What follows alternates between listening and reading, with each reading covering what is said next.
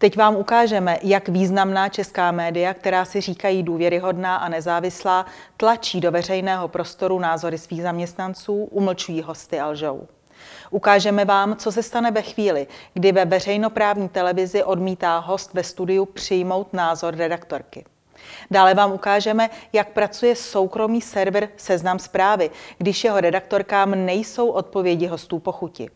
Proč právě soukromý seznam zprávy? Seznam je totiž podle eurokomisařky Věry Jourové signatářem Eurounijního kodexu proti dezinformacím a podílí se na ověřování faktů. Uvidíte, jak takové ověřování faktů vypadá v praxi. Pojďme na to. Začneme v české televizi. Tam chtěla moderátorka Vitovská dotlačit bezpečnostního a zahraničně politického poradce premiéra Tomáše Pojara k tomu, aby prohlásil, že Vladimír Putin je terorista a že Rusko je teroristický režim. Tomáš Pojar jejímu vidění světa nevyhověl. Argumentoval tím, že terorismus provádí většinou nestátní aktéři a že Rusko je státem a státy provádějí teror, nikoli v terorismus. To ale Vitovské nestačilo a tak položila stejnou otázku několikrát jinak. Státní teror. To je termín, kterému se ani premiér Petr Fiala nevyhýbal v souvislosti s Ruskem. Tak eh, třeba Estonsko dnes eh, řeklo, že eh, Rusko je teroristický režim, tak nemělo to udělat i Česko, když už to udělalo Estonsko, už to udělala Litva, nejsme na řadě. A mělo by Česko označit Rusko za teroristický režim, tak jako to udělalo Estonsko a Litva. Kdybyste měl poradit premiérovi, který by se vás zeptal, jestli máme postupovat stejně jako Estonsko nebo Litva, tak byste mu poradil co? Já myslím, že premiér má postupovat tak, jak postupuje, česká vláda tak, jak postupuje a má nazývat věci pravými jmény. Teď se přesuneme na seznam, tedy do místa, které bojuje spolu s Bruselem proti dezinformacím. Poslechněte si, jak reaguje redaktorka Sedláčková, která dříve pracovala ve veřejnoprávních médiích, na názor prezidentské kandidátky Aleny Vytázkové, která se netají tím, že nesouhlasí s dodávkami zbraní na Ukrajinu a podporuje jen humanitární a ekonomickou pomoc. Stále platí, že nesouhlasíte s dodávkami zbraní na Ukrajinu? V tomhle případě není ten konflikt přece jenom v takovém stavu, že dodávky zbraní spíš uh, ukončí uh, to, co se teď děje, než by to prohloubili? Jak eh, kdybyste byla prezidentka, tak byste se zasadila o to, abychom už vůbec nepomáhali Ukrajině.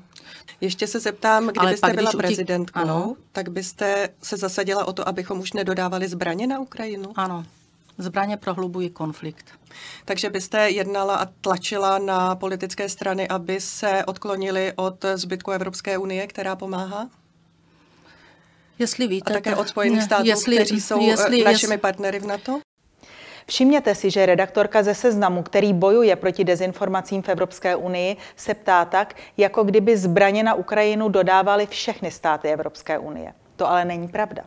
Podle světově uznávaného institutu pro světovou ekonomiku na Ukrajinu nedodávají zbraně hned čtyři eurounijní členové. Jsou to Maďarsko, Irsko, Kypr a Malta.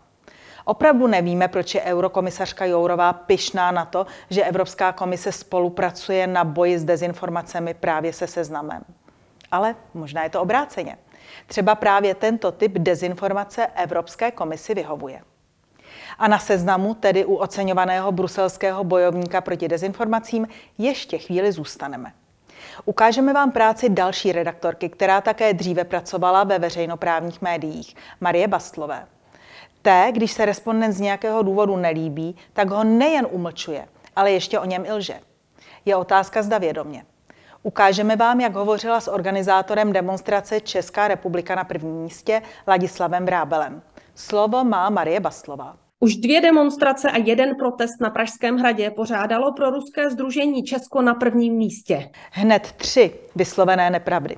Za prvé, združení Česko na prvním místě neexistuje. Za druhé, neexistuje ani Česko na prvním místě, ale iniciativa Česká republika na prvním místě. A za třetí, to, že organizátor demonstrací je proruský, tvrdí premiér Fiala, ale jen tvrdí. Nikdy žádný důkaz o proruskosti nepředložil. Kolik dezinformací se vejde bojovníkům s dezinformacemi do jedné věty, že? Pojďme dál. Ponechme stranou snahu moderátorky umlčovat svého hosta. Ponechme i stranou arrogantní dotazy typu, co vy jste vlastně zač. Zastavme se u jejího boje za premiéra Fialu a jeho vládu. To uslyšíte ověřené informace jako řemen. Organizátor demonstrací Vrábel totiž spustil petici, která požaduje odvolání vlády Petra Fialy a předčasné parlamentní volby.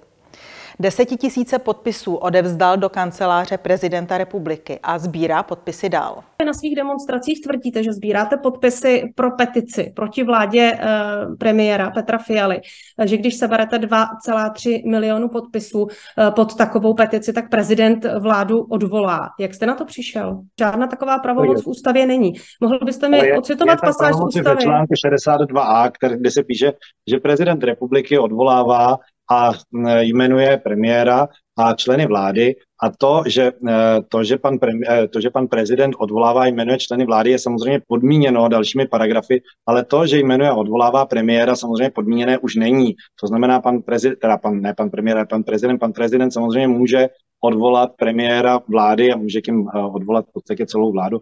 Samozřejmě ty legislativní možnosti tam jsou. To není pravda, pane uh, Vrábele. Mohl byste mi prosím ocitovat přesně pasáž, kde je v ústavě napsáno, že prezident může na základě petice odvolat vládu? No tak to samozřejmě číst umím, ale samozřejmě žádná takováhle pravomoc není. Já se ptám jenom proto, že vy prostě lidem slibujete nesmysl. Eh, lidem slibujete nesmysl, něco, co není možné. A co přesně říká článek 62 ústavy?